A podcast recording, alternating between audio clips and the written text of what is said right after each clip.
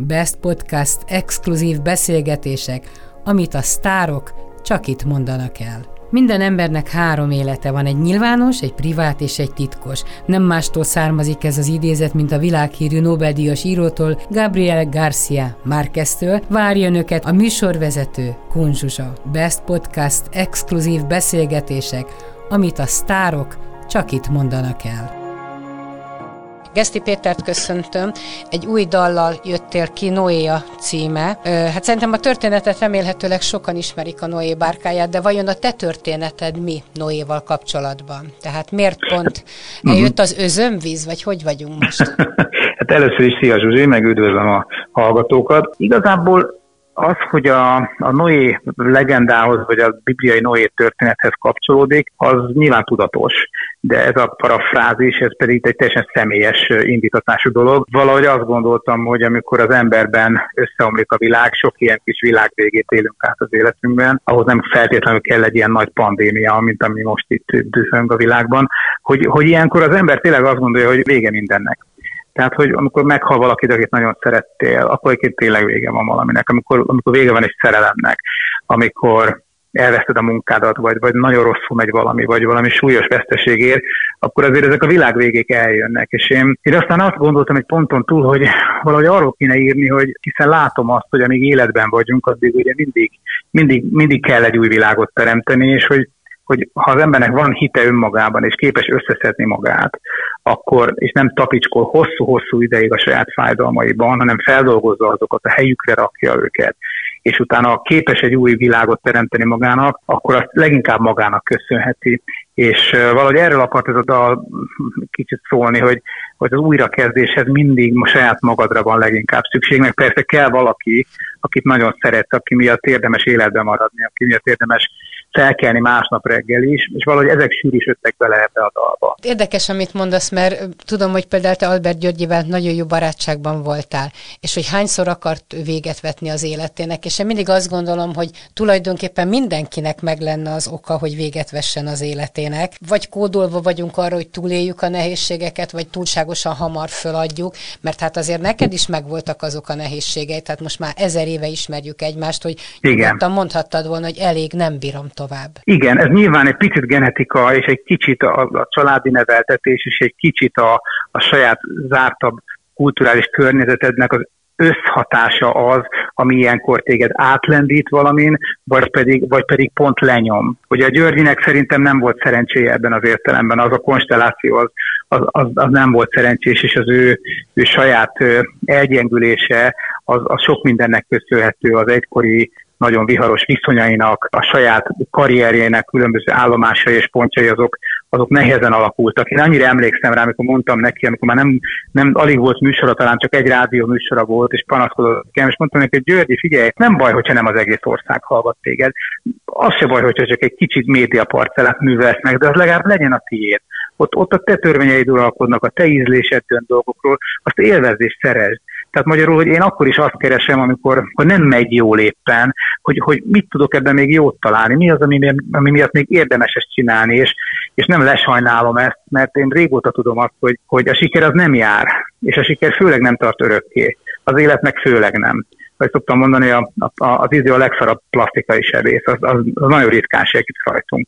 Lelkileg is, meg, meg külalakban is, de hogy, hogy akkor is valahogy belülről én mindig tudtam meríteni valami olyan megújulási lendületet vagy energiát, ami, ami engem további dolgokon. Igaz, hogy ez talán azért is alakult így, mert sok mindennel foglalkozom, és nagyon sokféle ember vesz körbe. Egyébként én azt gondolom, és hogy öregszem egyre inkább azt gondolom, hogy, hogy a gyerekkorban minden eldől, a családban minden eldől, hogy kik voltak mögötted, kik segítettek. Ez az alfája és az omegája, amiből tudsz merítkezni, mert, mert vagy van munkád, vagy nincs munkád, vagy jó, vagy nem jó, vagy elváltál, vagy van családod. Ez mindenki életét végig kíséri, tehát ezt nagyon-nagyon nehéz megúszni. De hogyha erősek ez, ez a gyökereid, akkor, akkor ki tudsz mászni belőle. Ez így van. Egyrészt így van, ahogy mondod, másrészt ugye az én édesapám az egy kicsit neurotikus, elég magának való, hogy neked zártan élő, introvertált ember volt. Egy nagyon kultúrált, nagyon kifinomult ember volt, imádtam, rajongtam érte. Az édesanyám, akit azért te is ismersz, meg jó néhányan be tudják azonosítani, mint Márta néni, ő nagyon mélyről jött föl, egy, egy igazi proletár családból, ő megküzdötte az egész életét az, hogy, hogy megszülte a nővéremet 19 évesen, utána elment egyetemre, miközben volt, amikor még téglagyárban dolgozott, az, hogy a, hogy a határig eltántorgott a, a négy éves nővéremmel 56-ba, és aztán mégsem ment tovább az akkori férjével, hanem itthon maradt. És utána tudott egy új életet kezdeni, föl tudott kapaszkodni, el tudta hagyni azt a, azt a szegénységet és azt a műveletlenséget, ami annyira jellemző volt egyébként a proletáriátusra, hogy ő megküzdötte az életét. Lehet bennem innen van ez a, ez a fajta kejfeljancsi energia, nem tudom, most egyébként fura, mert erről nem beszélgettem még senkivel, de, de talán innen is van. Vagy például láttam azt, mennyire megviselte őt annak idején az elvállás az apámtól, hogy nagyon megtaposta, és, és hosszú hónapokig nagyon-nagyon mélyen volt, és, és hogy mégis föl tudott állni. Vagy ma is tudott, ha meglátogatom őt, hetente egyszer, kétszer lebiciklizek hozzá, és kirángatom őt a napra, nyilván maszkban, aztán ki már a kerben nem kell maszk. Szóval, hogy de azt látom rajta, hogy van egy képessége arra, hogy tud örülni az életnek, pedig már az anyám nem tudja elhagyni a lakását. A karantén előtt se tudta már elhagyni, mert nem tud járni tulajdonképpen. Meghaltak a barátnői. Gondolj bele, meghalt a, meghalt a lánya az én nővérem. Tehát az anyámnak igazán lenne miért szarul lenni, de nincs rosszul, mert van benne egy képesség, úgy látszik. És valószínűleg ezt a képességet te láttad, hallottad, belenőttél, és, és akarva, akaratlanul örökölted az édesapádhoz nagyon kötöttél, és édesanyádat Márta nénit megviselte a vállást. Téged nem viselt meg a vállást? Tehát megóvtak ettől? Engem megóvtak ettől egy kicsit. Egyrészt nem is voltam otthon, nem, a nyári szüneten voltam, amikor az egész dolog kipattant. Egy kicsit rögtön messzebb kerültem ettől az egésztől, és aztán tulajdonképpen, hogy van neked, igazából mind a kettejükkel megbeszéltem azt, hogy ez miért van. Én akkor 16 éves voltam, és azért érzékeltem azt, hogy valami nem stimmel közöttük már egy hosszabb ideje, és néha én is azt gondoltam, hogy lehet, hogy jobb, ha ők külön költöznek, vagy külön élnek, mert sok volt a konfliktus. Úgyhogy, úgyhogy ez, ez, ez lehet, ilyen értelemben könnyebbé tette számomra ennek az elfogadását. Te a nővéredet tudtad száz százalékig testvérként szeretni? Mert hogy az első házasságból Igen. volt. Igen, gyerekkoromban ez soha nem merült föl. Néha mondták, hogy ő egy másik apukától van, de minek utána hát egy lakásban éltünk, ugye öten éltünk, abban a lakásban az anyukám a mai napig is lakik. Egy lakásban éltünk, egy család voltunk, én a nagymamámmal ö, aludtam egy szobában, nem is tudom, harmadikos, negyedikes általános iskolás koromig, ö, és a, a nővéremnek meg ebben az univerzumban ott volt a helye, és soha nem gondoltam arra, hogy ő, hogy ő nekem csak féltestvérem, nagyon kedveltem, nagyon szerettem őt óriási korkülönbség volt köztünk. Ugye ő 11 évvel volt idősebb, mint én, tehát én valóban a kis öcsi voltam, a kvázi a család szeme fénye, és aztán utólag már tudom, hogy minden a jó, ami nekem jutott, az furcsa módon egy nagy ellentéte volt az ő életének, akinek meg nagyon kevés jó jutott. Mennyi idős volt, mikor elment? 47. És egy anya hogy éli túl a lánya vesztességét, a gyereke vesztességét, elvesztését? Hát figyelj, ezt, ezt, ezt az anyámtól kéne megkérdezni, de nem vagyok benne biztos, hogy képes lenne rá válaszolni. Mit éltél át, vagy hogy éreztette ezt? Hát én végtelen keserű voltam. Én, én, én, én tudtam, hogy a nővéremnek nagyon nehéz élete van, amiben tudtam, próbáltam neki mindig segíteni. Utólag hagyott lelkiismeretfordulást maga után az, hogy, hogy érzelmileg vagy jelenlétben többet kellett volna még adni magamból, nem pusztán a praktikus ügyekben segíteni. És azt hiszem, hogy az anyám úgy élte ezt túl, hogy ugye ott maradt a négy gyerek, és akkor abból már egyet korábban az édesanyám magához vett, a nagyobbik fiút, és aztán tulajdonképpen annyi feladata lett ezáltal, hogy, hogy, a, hogy a többit, a lányokat is magához vegye, hogy tulajdonképpen eltömítette azt hiszem az ő, hogy neked érzelmi csatornáit az, hogy a gyerekekről gondoskodni kell, és a praktikumba menekült, mint oly sokan, amikor valami nagy trauma éri őket. Látod, milyen érdekes, nem vagy te még azért annyira öreg, hogy itt a fél történelmet átvegyük, de édesanyád kapcsán így elkezdtük mondani, de amit te átéltél, és csak egy kis sikergombócot látni mindig a színpadon meg, hogy fú, a Geszti Péter. Hát tudod, azt mondom, csinálja bárki utánad, és akkor, akkor legyen erős, és akkor legyen a színpad hőse, mert azért, azért van itt, van itt mint sírdogálni, ha nagyon akarnál. Mindenkinek van mindenkinek van, az, az más kérdés, tudod, hogy, hogy hát én nem szoktam kiteregetni a dolgainkat, nem azért, mert bármi szégyelni való lenne benne, hanem azért, mert tudom, hogy olyan nehéz sokszor mit kezdeni azzal, amikor valaki őszintén megnyílik egy, egy, ilyen, egy ilyen történetben például, és olyan nehéz valahogy arra reagálni őszintén. Tudod, sokszor azt látom, hogy, hogy zavarba esnek emberek, amikor egy-egy nagy traumádat vagy tragédiádat megosztod másokkal, és tényleg nehéz sokszor mit mondani. Az ember úgy érzi magát ilyenkor, mint egy, mint egy temetésen, ahol tulajdonképpen csak, csak hümmögni lehet, és, és szomorkodni, mert, mert olyan gesztustalanok adunk, mert hogy eszköztelenek vagyunk miatta. Hát igen, csak én meg azt szoktam mondani, és én rengeteget tanulok ezekből a történetekből, hogy hát ehhez képest nekem nincs okom panaszt, és van egy ilyen mese is, hogy nem tudom, a Józsi bácsi elmegy a Jóistenhez, és azt mondja, hogy annyi bajom van, hogy, hogy adjál már nekem egy másik sorsot, mert nem bírom ezt a hátizsákot, és azt mondja a Jóisten, hogy jól van, indulj el, és válasz magadnak egy sorsot, és hosszú barangolás után visszamegy, és azt mondja, tudod mit, megtartom az enyémet. Pontosan így van. Pontosan így van. Ezek a kapaszkodók, amikor az ember nagyon önsajnálatba esne, hogy mennyi búja van, hogy nem, nem biztos, hogy olyan nagyon sok az a, az a búj és a baj, és akkor ezt visszacsatolhatjuk akár erre a vírusra, meg akár, hogy hogy jövünk egy viharból. Uh-huh. Hát mi ez ahhoz képest? Három hónap volt? Persze aztán lesz egy kis gazdasági bukkanó, meg mindenkinek volt, elfogyott a pénze, vagy kevesebb. Lesz, meg rosszabbul fog menni mindannyiunknak, persze. Ez kétségtelen így van, de közben meg azt mondani, hogy mi ez ahhoz képest, hogy mondjuk mi volt a Rákosi korszak, vagy mi ez ahhoz képest, amikor, amikor ennivaló se volt mondjuk 45-ben, amikor följöttek az emberek a, a Lego pincékből, és akkor visszamehetnék még 44-re. Szóval tudod, ez, ez, ezek azért ott vannak a családi zsigerekben, és ahhoz képest egy ilyen dolog, hogy mondjam neked, mindig azt mondtam, hogy figyelj, hát ez a történelem, most ez történt. A gyerekeinknek így magyaráztuk el, hogy figyelj csak, velünk ilyen még nem történt a mi életünk során, ez most egy nagyon furcsa helyzet, ez a járvány dolog, itt okosnak kell lenni, jobban kell vigyázni egymásra, ne aggódj, nem dől össze a világ. A háborús gyerekek szokták nekem mesélni, akik a, a pincébe töltötték a háborút, vagy legalábbis heteket, vagy hónapokat, hogy nem éreztek meg ebből semmit, hogy babot ettek, de egy kis paradicsom volt ott a pincében, mert együtt játszottak.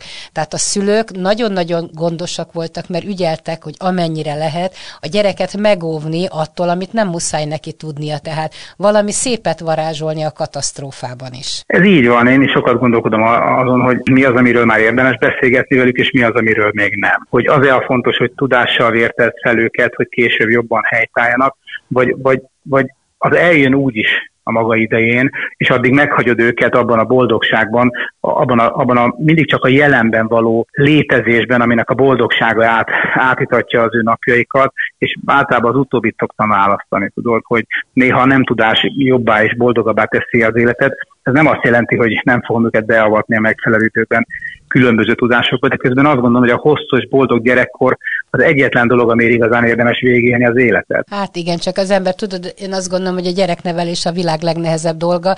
Feltételezem, hogy minden szülő úgy áll a gyerekéhez, hogy szépet és jót akarna neki, aztán kijön egy csomó kis elrontott gyerek, meg elrontott felnőtt, valószínűleg azt is jól akarták nevelni. Tehát az ember soha nem tudja, hogy jól csinálja, vagy nem. Pogány Jutkának van egy darabja, amit én imádok, egy monodrám, ez a pedig én jó uh-huh. anya voltam, ez egy valós uh-huh. történet alapján. Hát mindent elkövetett, hogy jó anya legyen, aztán a gyerek nem úgy sikerült. Tehát nagyon nehéz dolog, és gondolom te is jó apa akarsz lenni, meg jó apa is vagy, meg jó férj is, aztán majd az utókor megmondja, hogy ez hogy sikerült. Hát az utókor mondja meg, meg maga a gyerek. Ugye, tehát, hogy, hogy azért felnőtt korban bizonyos tudás elérve azért ugye vissza lehet tekinteni arra, hogy, hogy, a, hogy mit kaptál igazából a szülőktől. És uh, én például ebben az értelemben nagyon hálás vagyok a saját szüleimnek. Tudod, mindig azt szoktam mondani, elég volt, hogy hagyták, hogy az lehessek, aki, aki lehetek.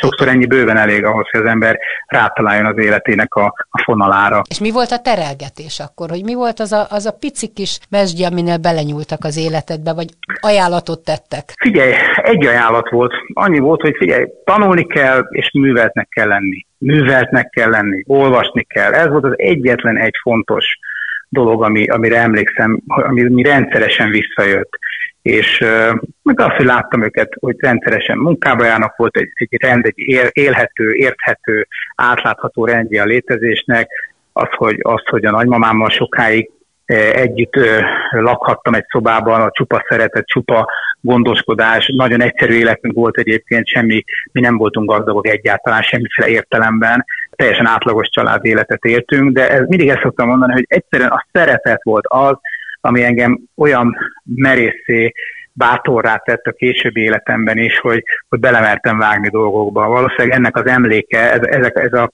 műveltség és művelődés, szeretet, kultúra, valami ilyesmi. Milyen egyszerűen hangzik, és milyen nehéz ezek szerint ezt megvalósítani, hogy, Igen. hogy a szeretet visz mindenhova, és, és attól gazdagodik az ember, mert most sokszor pénzzel meg. Igen, mert rengeteg időt igényel, és az, a mai élet az pont minden ellen szól, csak, nem a, csak pont azt nem támogatja, hogy maradjon idő mindenre, főleg a gyerekei. És te tudatos apuka vagy? Ilyen formán? Viszonylag igen. Tehát azt már tudom, hogy milyen, milyen hiátusak vannak az én jelenlétemnek a, a, a, a gyerekeim életében. Ezt tudom, és ugyanakkor viszont ebben óriási segítség az Edith, aki ezekkel szembesít is sokszor, és, és mindig mindig marad a gyerekekre annyi idő, amitől úgy érzem, hogy nem hiába telt el egy nap, hogy nem csak az ődöngés volt, meg a, meg a lődörgés, vagy a, vagy a mobillal játszás, hanem hogy, hogy nálunk mindig ki lett harapva, és ki van harapva az időből egy időszak, amikor mit tudom én délután igenis ránk szól az erit, hogy most akkor ne csak üldögéljünk, hanem menjünk, játszunk valamit, és akkor kimegyünk, mit tudom én, tollasozni, vagy, vagy kártyázni a gyerekekkel, vagy társasozni. Ez most a járvány alatt teljes mértékben így volt, és most nagyon jól is éreztem magam emiatt. És érezted ezt a pihenést, hogy egy picit megálltál, és talán végig gondoltad a, a múltat, meg hogy most merre fele indulsz majd el? Egyértelmű. Én azt úgy fogalmazok, hogy ez a kényszer szülte szabadság, hogy lett időm mindenre, hogy volt időm átgondolni azt is az Edittel együtt, hogy nem akarunk tovább úgy élni, mint együtt. Biztos, hogy változtatni fogunk a, a szokásainkon és a munka magánélet arányain. Ez egy elhatározás, és, és ahogy ismerem magunkat, ezt képesek leszünk megcsinálni. Ezen kívül elképesztő mennyiségű inspiráció jött abból, hogy kipihentem magam, hogy reggel nem kellett rohannom valahova, hogy nem volt 15 megbeszélés egy nap átrohanni százezerszer a városon, hanem otthon vagyunk, együtt reggelizünk, utána apa dolgozik délelőtt, és akkor csend van a házban. De közben tudom, hogy ott van a szomszéd szobában mind, akik is hajzoltak, és akkor én sokkal boldogabban tudok dolgozni. Egyébként home office-ból irányítjuk az ügynökséget is, és ami a legfontosabb, rengeteg időm maradt dalszöveget írni. Hát befejeztem egy muzikelt, megírtam magamnak még öt dalt, összeraktam egy önálló estet, tehát hogy vissza tudtam térni az igazi alkotói életemhez, amit én a legjobban szeretek. Én nem a reklám szakmai reklámbiznisz életemet szeretem legjobban, hanem, hanem ezt. Hát gondolom, az egyik a megélhetés, a másik a szerelem, tehát ez így szokott lenni. Igen, igen, így van. És mi lesz ez a musical? Ez már egy régi sztori, ez az Ezer egy éjszaka meséből készült darab, Tasnádi István írt meg, Monori Andrással együtt írtuk hozzá dalokat, és valahogy már négy évet toltuk magunk előtt, és nem tudtuk befejezni valahogy. És a, a karantén ideje alatt föléptem az András, mondom, figyelj ide, én most rohadtó ráérek ezzel foglalkozni, kezdjük el. És öregem, majdnem azt a nyolc dalt írtunk meg hm. most ennyi idő alatt, vagyis befejeztük, készre írtuk a, a musical zenei anyagát. Ez nagyon nagy dolog, mert előtte négy évig nem tudtuk megcsinálni. Tehát ennyit számít egy kis szellemi pihenés, ennyit. meg egy kis fizikai ennyit. pihenés. Meg az idő, Zsuzsi, hogy van idő arra, ami a legfontosabb az alkotás. Igen. De és milyenek a lányaid? Mekkorák már? Hát nagyon nagyok, meg nekem nagyok, tudod. 11 és 9 év akkor, és a Sára Luisa, ő a nagyobbik, ő fantasztikusan ön, önjáró most már abban az értelemben is, ahogy tanul, meg ahogy, ahogy éli az életét a, a mi kis családi bázisunkon. Imádni való, nagyon-nagyon jó kisugárzású, csupa mosolygós kislányról van szó. A Lenke Róza pedig, a kisebbik, ő pedig, hát úgy látom, hogy nagyon erőteljesen mutatja a a, az egyediségnek és a, a kreatív energiáknak a, hogy mondjam, összegyúródását magában, kifejezetten érdekes dolgai vannak, és most, most kezd eh, nagyon kinyílni egyébként. És mondjuk, amikor a békeidőben elmentél egy szülői értekezletre, akkor te milyen típusú apuka vagy? A békeidőben a szülői értekezleten az anyuka volt az apuka. Tehát igazából az Edith, az Edith járt ezekre az, azért a szülőikkel, aztán megbeszéltük. Hozzáteszem, az iskola hetente küldött, és most is küld jelen, mindenféle beszámolókat, jelentéseket, tehát akár még online is lehetett volna ezt mindig menedzselni, de mindig az Edith volt jelen. És hagyod a lányokat szabadon? Tehát amit te megkaptál a szüleittől, azt te is adod nekik? Hajjaj, persze. Tehát nálunk nincs, nincs ilyen idegtartás, hanem az van, hogy, hogy kell, hogy értelmes időtöltés legyen, kell, hogy tanuljanak folyamatosan és rendszeresen. Lenkével kifejezetten sokat is foglalkozunk, és mert ő igényli is, tehát ő neki szüksége is van rá, ő maga is mondja. És egyébként pedig, tudod, a, mindig azt gondolom, hogy, hogy olyanak kell lenni minden napnak, mint egy, mint egy jól sikerült nyári délutánnak, hogy abban úgy úgy minden legyen benne, ami érdemes volt aznap fölkelni. Történjen is valami, tudjunk meg valamit, tanuljunk valamit, kicsit szórakozzunk, játszunk, mozogjunk, együnk együtt, legyünk együtt, szóval valahogy egy kicsit, kicsit olyan, mint amikor a gyerekkoromban egy-egy alkalommal, itt tudom én, meghívtak osztálytársak valahova, tudom, egy kis Balatoni vagy egy kis Dunai telekre, és akkor ott egész nap lehetett játszani, de közben azért este olvastunk, amikor lefeküdtünk, vagy éppen tévét néztünk, hogy van egy normális élet, én ezt nevezem annak. Gyerekkorodban az osztály középpontja voltál, mindenki rád figyelt? Hát igyekeztem, hogy így legyen, és ezt végül is a gyerek színészségem az, az, az meg is hozta, hogy attól lett egy karakterem, érdekes lettem, mert olyan dolgok történtek velem, ami más gyerekekkel nem. Ugye hát nyilván volt egy-két tanárom, főleg a matek fizika tanár, aki azt szerette volna, hogyha máshol tűnök ki a többiek közül, ez nem jött össze, de ezekben mindig rettenetesen gyenge voltam, vagy nem tökkelütött, viszont, viszont szerettem a, az osztálynak a centrumában elhelyezkedni, hogy ne a periférián töltsem gyarló életemet. És szép fiú is voltál? nem állítom. Tudod, erről mindig az jut eszembe, mint a sivatagi showban mondanak egyszer, amikor a valacskós disznónak mutatják a gyerekeit, hogy a kis valacskós disznó csak, csak anyukája szerint szép, de ő szerint nagyon. Figyelj, de én szeplő és alacsony gyerek voltam, nyilván volt bennem élet akkor is, meg a nagyon pozitív gyerek voltam, nem voltak velem balhék. Ilyenkor mindig elmosolyodok, mert ha ránézek a sára lányomra, nagyon hasonlít az én gyerekkori arcberendezésemre az ő egész megjelenése, csak hát ő hosszú hajú és egy tündéri kislány. Szóval akkor nem te voltál a legszebb fiú az osztályban? Attól tartok, hogy nem. Igen. Valamikor régebben még édesapád fotója benne volt a telefonodban. Hogy alakult ez most a gyerekek után?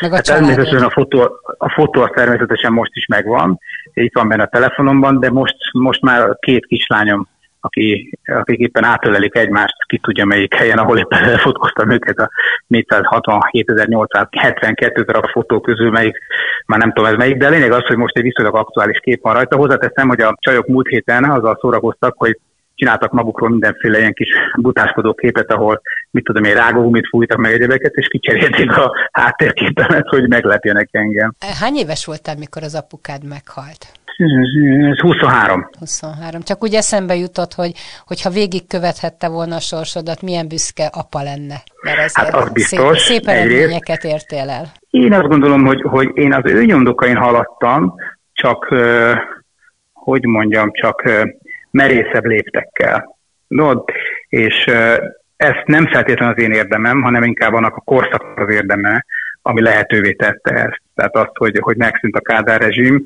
és, és, ott, és ott valóban sok mindent felszabadíthatott az ember magából, amit a korábbi érában nem lehetett. És egy másik kornak a gyermeke lettem, de közben azt gondolom, hogy nagyon sok mindenben tulajdonképpen az ő pápájáját ismételem, csak, csak már több önállósággal, több merészséggel. Az meg lehet, hogy az anyámból is fakad, hogy ez így alakult. A Kádár rendszerben volt neked bármiféle bánatod, bajod, megszorításod? Őszintén nem emlékszem erre, hogy lett volna ilyen. Mindig, az, azt hogy röhögtünk mindig mindenen, hogy, hogy milyen, milyen hülyék a suk-sukölő TSZ elnökök a parlamentben, ha egyáltalán láttunk ilyet. Az anyám az mindig külön felépte a figyelmet, és igazából tudod, ez egy gyerekszínészség az adott nekem egy, egy különlegesebb, érdekesebb életet, státuszt, amitől azt éreztem, hogy itt azért dolgok történnek és érdekesek. Persze nem, a gyerekkorában az ember, ahogy te is említetted azokat a gyerekeket, akik pincéből jöttek föl a háború végén, a gyerekkorában az ember ezt nem érzékeli annyira. Az anyám is azt mondta, hogy, hogy tulajdonképpen ő utálta ugyan a, a horti rezsimet is, utálta a rákosi rezsimet, a kád, mindent utálta egyébként tiszta szívből, mint minden normális magyar ember, de közben azért a gyerekkora, ami rettenetes szegénységben telt, az akkor se úgy maradt meg benne emlékként, hogy az milyen szörnyű volt, hanem hogy, hogy egyszerűen a szerették a szülei, és, és, és boldog volt gyerekként. Nekem ugyanez van. Hát meg azt gondolom, hogy az ember a rendszer ellen nem mindig nagy ellenálló, akkor megtanul élni abban a rendszerben, amit dobott neki a gép vagy a történelem. Tehát ha nem akar belepusztulni, meg nem forradalmár, akkor, akkor élhetővé teszi saját maga meg a családja számára. És ez igaz a mai világra is, tehát minden világra igaz, hogy meg kell tanulni azzal együtt. Persze, tenni. és hát az em- tehát szerintem a családok, tudom én, majdnem nem azt mondom száz százaléka, de túlnyomó többsége az tulajdonképpen csak élni akar, az csak azt akarja, és hagyják őket élni. Hogyha lehet, akkor hagyják őket egy kicsit jobb ételt tenni, egy jobb autóhoz jutni, egy, egy jobb lakásban élni, eh, hagyják őket egy kicsit szabadon, hagyják őket mozogni a világban, azt tudom, hogy az, az, az kicsit rosszul esett a 80-as évek közepén, hogy nem lehetett azért olyan egyszerűen útlevélhez jutni, meg nem lehetett, nem lehetett csak úgy elmenni az országból. Irigyeltem, emlékszem a Berkes Gabiékat, mert azok kaptak ilyen, ők zenészek voltak az első emelettel, és emlékszem, hogy nekik volt valami ilyen, ilyen előnyt jelentő útlevelük, hogy az alatt mehettek nem csak az NDK-ba, és akkor gondoltam magam, hogy fú, az milyen menő lehet, hogyha így, így, zenészként ezt így nyomhatja, de speciál azért ez nem játszott szerepet abban, hogy aztán később én magam is láttam a színpadra repelni. De látod, milyen érdekes, mert a mi szüleink, gondolom a tieid is azt mondták, hogy az én gyerekem picit vigye többre, mint amire én vittem, ez volt a szülők álma. Most nagyon nehéz azt mondani egy gyereknek, hogy vigye többre, mert, mert hova viheti már, tehát olyan, olyan falakkal a szabadság ellenére, meg pofonokkal találja magát szembe, hogy szerintem talán még nehezebb is nekik, mint ami nekünk, nektek volt. Hát egyrészt, másrészt pedig, ha most nem csak ezt a személyes részt nézem, ugye, ami, ami mondjuk a lányaim és közöttem van, hanem ha azt nézem, hogy a generációk között milyen, hogy mondjam, csak különbségek vannak, én attól tartok leginkább, hogy az ő életük az már korán sem fog ilyen szabad formák és keretek között zajlani, és nem feltétlenül csak politikai értelemre gondolok, vagy értelemben gondolom ezt, hanem abban az értelemben, hogy szerintem ez a vírusjárvány, ez tulajdonképpen csak egy, egy felkiáltójel volt. De az igazi dráma mögötte az, ami ugye globálisan ebben, a, ebben az egész klímaváltozás ügyben foglalható össze leginkább, hogy, hogy nem tudjuk, hogy pontosan mi jön, de az látszik, hogy feléjük a, a tartalékait a Földnek, és lehet, hogy a következő generációknak már sokkal nehezebb élete lesz, mindenféle értelemben. Én ettől féltem őket a legjobban egyébként. Sajnos én is ezt gondolom. Az jut eszembe, hogy beszélgetünk, hogy hát szerintem 30 éve biztos ismerjük egymást, és akkor még ilyen kisebb fiúcska voltál, de tulajdonképpen a, a, a, a kiforrott gondolataid akkor is megvoltak. Tehát nyugodtan ez a beszélgetés születhetett volna 30 évvel ezelőtt, másról beszéltünk volna nyilvánvalóan, de érett voltál te akkor is. Tehát nem voltál egy ilyen kis kis, nagyon bohémien, nagyon kis bolondos, hanem, hanem rend volt a fejedben. Én, én azt gondolom, hogy az, az, hogy mi az én egyéni vagy személyes karakterem, az nyilván kicsit örököltem, hogy ezt a beszélgetés elején is beszéltünk, de az, ahogy, ahogy átmentem azokon a változásokon, amelyek, amelyek körülöttem történtek, akár a családomat tekintve, a korai elhalálozások, vagy akár az a fajta gyors emelkedés, amit például a pályán mutatott nagyon korán. Tehát én a 20, 20, hogy is volt, 20, 20 éves korom körül kezdtem el dalszöveget írni például. És pár éven belül, ugye akkor jött a rendszerváltás, amikor pont 25 éves voltam, ugye nagyon hamar meg, megére, megéreztem azt, hogy, hogy rakétasebességgel távolodok el a saját gyerekkoromtól, tulajdonképpen azoktól a, azoktól a hogy mondjam, csak társadalmi, baráti kötelékektől is sokszor, amelyek korábban megvoltak, és miközben ezeket érzékeltem, hogy milyen fontos lenne ezeket megtartani emberi értelemben, annyira elvitt magával sokszor a, a saját karrierem, de közben soha nem gondoltam azt, ahogy szokták mondani, hogy én, én eresztem ki magamból a parcátteleket, hanem mindig egyfajta adománynak tekintettem azt, hogy lehetőségem van azt csinálni, amit csinálok. És az, hogy sikeres is lett, azt nagyon hamar megtanultam, hogy, hogy, hogy az se magától értetődő, az se csak a szerencsém múlik. És talán ez megtartott mindig, már fiatalabb koromban is egy olyan gondolkodásmódban, ami, ami egyfajta realizmus talaján mozog azért, és akkor is, hogyha én ebben nagyon szeretem magamnak a, a vidámabb, szép napokat kiharapni, meg akkor is, hogyha azt keresem, hogy mitől érzem jól magam ebben, bármilyen tevékenységet is folytatok, az, azért az azt jelenti, hogy én közben nem veszítettem el a valóságot a, az életemben. Tehát, hogy sose tudtam annyira elszállni a saját sikereimtől, vagy sose tudtam annyira, annyira tönkre menni a sikertelenségeimtől, hogy, hogy nem maradjak meg valahogy egyfajta ilyen pozitív gondolkodásban. Még egy búcsú kérdés, hogy a két lány után neked nem jutott eszedbe, hogy csak össze kéne hozni egy fiút is, hogy ez a Geszti név ez valahogy az örökké valóságnak is megmaradjon? Ahogy hát ezt a férfiak szokták szeretni, bár első gyereknek gondolnak mindig fiút, tudod, megszületett a gyerekem és a lányom ha ezt vidéken Igen, de ezek, na, ez, ez, erre szoktam, ez a velünk élő feudalizmus, ugye? Tehát, hogy, hogy ez a gondolkodás, ez ezt jelenti. Nem, nem, azért ezt a fajta ilyen, ilyen őskori patriarchális, hogy mondjam, szemléletet nem hordozom magam, amelyiket én is azt gondoltam, hogy annak idején, ha lesz gyerekem, biztos fiam lesz, valószínűleg azért, mert annyira rajongtam az apámért. Közben soha tulajdonképpen nem gondolok erre ma már. Eszembe se jut, és Közben meg azt is gondolom, hogy az, hogy Gesztinél tovább éljen, lényegtelen. Teljesen lényegtelen. Legyünk őszinték, hát a nagyapámat csak Gesztinek hívták. Teljesen mindegy. Az a lényeg, hogy az ember boldog legyen, aki azt a nevet viseli, és az meg tök mindegy, hogy az mi. Így van. Nagyon szépen köszönöm Geszti Péternek, és Én köszönöm. Még, még mindig eszembe jut valami. Azért ez, ez a dal nekem egy valami kis rajzfilmes mesét sejtett, hogy lehet, hogy ebből majd 30-40 másfél óra is lesz. Tehát egy nagyon helyes kis történet jutott eszembe, és, vagy eszedbe, és olyan érdekes, hogy láttam a figurákat meg a rajzol, nekem a kis herceg mozgott állandóan a fejemben. A, É, van benne valami, igen, kétségtelen. Ez már a rajzoló stílusától függ, a persze, persze. Csinálta, de közben én nagyon megszerettem, tudod? Én nem, nem azt mondom, hogy ilyet álmodtam meg, de amikor megláttam, azt mondtam, hogy nekem ezt tetszik, tudok vele együtt élni, és egy kicsit a 80-as éveknek a képregényeit is visszaidézi egyébként ez a stílus. Ez így van, igen. Köszönöm szépen, hogy itt voltál, és akkor szép napot neked, és szia! Én köszönöm neked is, hello, üdv hallgatóknak! Best Podcast exkluzív beszélgetések, amit a sztárok csak itt mondanak el. Minden embernek három élete van, egy nyilvános, egy privát és egy titkos. Nem mástól származik ez az idézet, mint a világhírű Nobel-díjas írótól, Gabriel Garcia Márqueztől. Várja önöket a műsorvezető Kunzsusa. Best Podcast exkluzív beszélgetések, amit a sztárok csak itt mondanak el.